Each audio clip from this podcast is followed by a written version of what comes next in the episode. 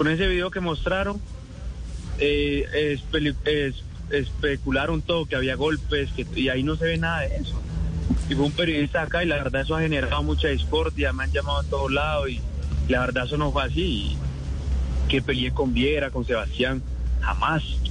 Inclusive cambiamos de camiseta, después del partido me escribió, me llamó que, que había tenido un problema con el gerente, que no había dicho esas cosas.